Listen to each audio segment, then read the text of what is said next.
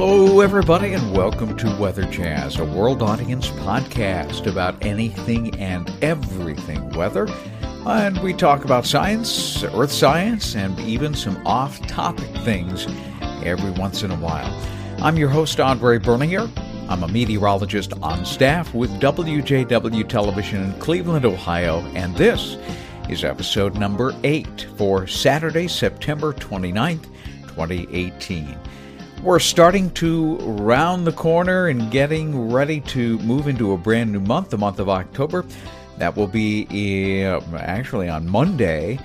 And uh, I thought this would be a good time since today, Saturday, we are seeing October like weather. It's a wonderful, wonderful opportunity to get out there and to enjoy that uh, October snap it's really not too unkind yet. As a matter of fact, this is uh, really the best uh, time of the year, in my humble opinion, when the dew points go down. They're in the 40s, they're very dry, and temperatures are very palatable. They're in the 60s. They're not too cold, but uh, certainly if you run out with a uh, short sleeve shirt, it's probably going to be just a little too cold for that. You do have to grab uh, something like a fleece jacket, and that's something I intend on doing here momentarily. I'm going to run outside and do some uh, of my uh, errands that I've been uh, kind of putting on the back burner for a cooler day like today.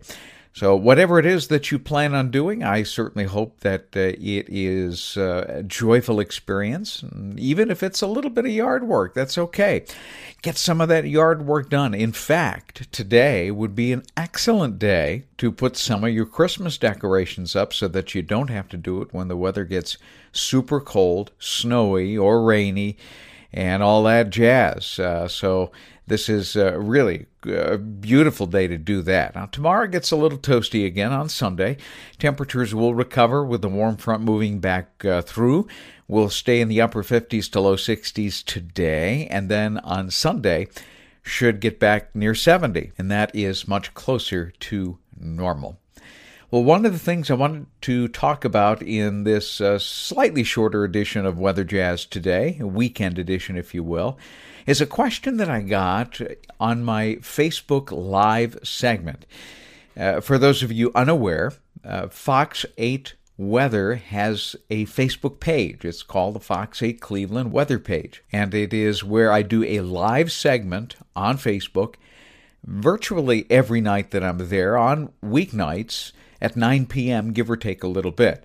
And uh, we have a great group of people that join us on a regular basis, ask lots of great questions. And there was one question which intrigued me a little bit, so I thought I'd spend just a bit more time kind of elaborating and expanding on the answer right here on Weather Jazz.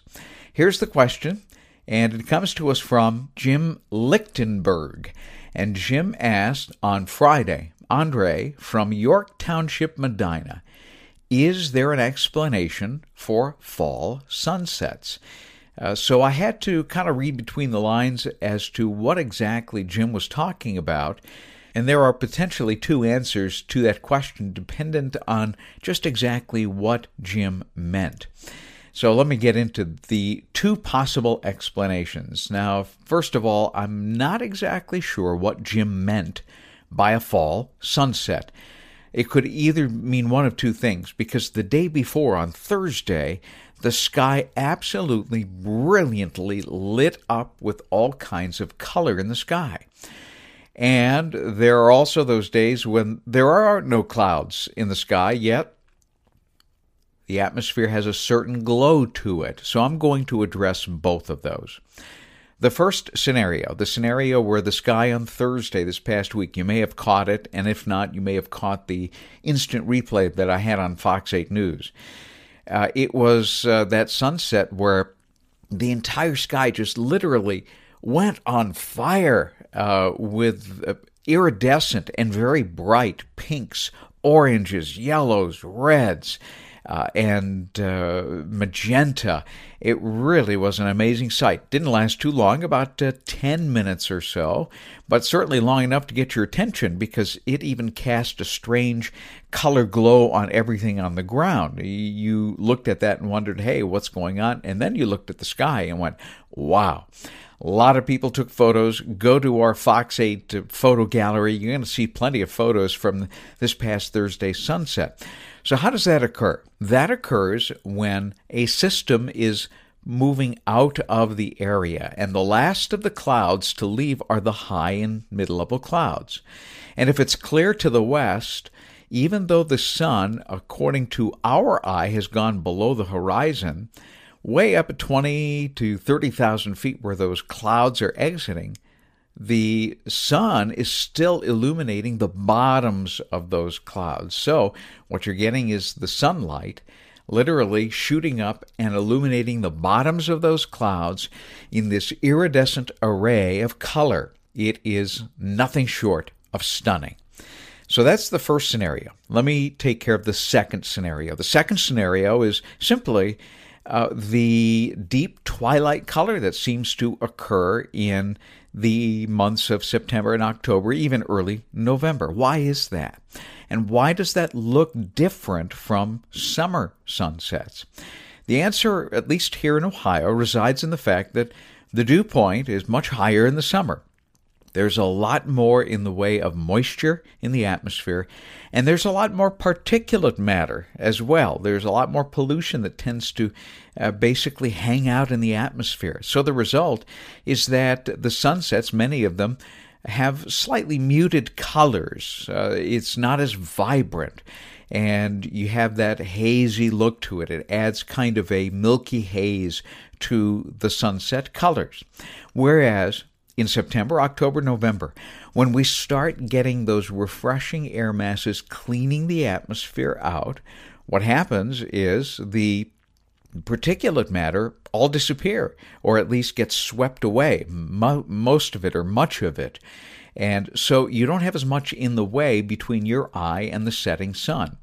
And on top of that we have the dew points that are beginning to drop so you don't have as much water molecule uh, suspended in the air, those water molecules will do funky things to light. So when you take those out, and when you take the uh, pollutants out of the way, you get deeper, richer colors at sunset and kind of that orange, uh, deep orange glow from the sun as it's setting that comes into your window. I hope that's helpful uh, to you, and I'm hopeful that uh, tonight we're going to have a, a, pretty decent sunset. Look for the, that. Uh, and watch for the deep colors, uh, just in case you've never noticed that. Or maybe you say, well, something's different, but I can't put my finger on it. That may be it.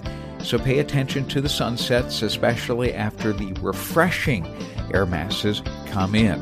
Well, whatever you have planned this weekend, I hope it's a joyful weekend for you.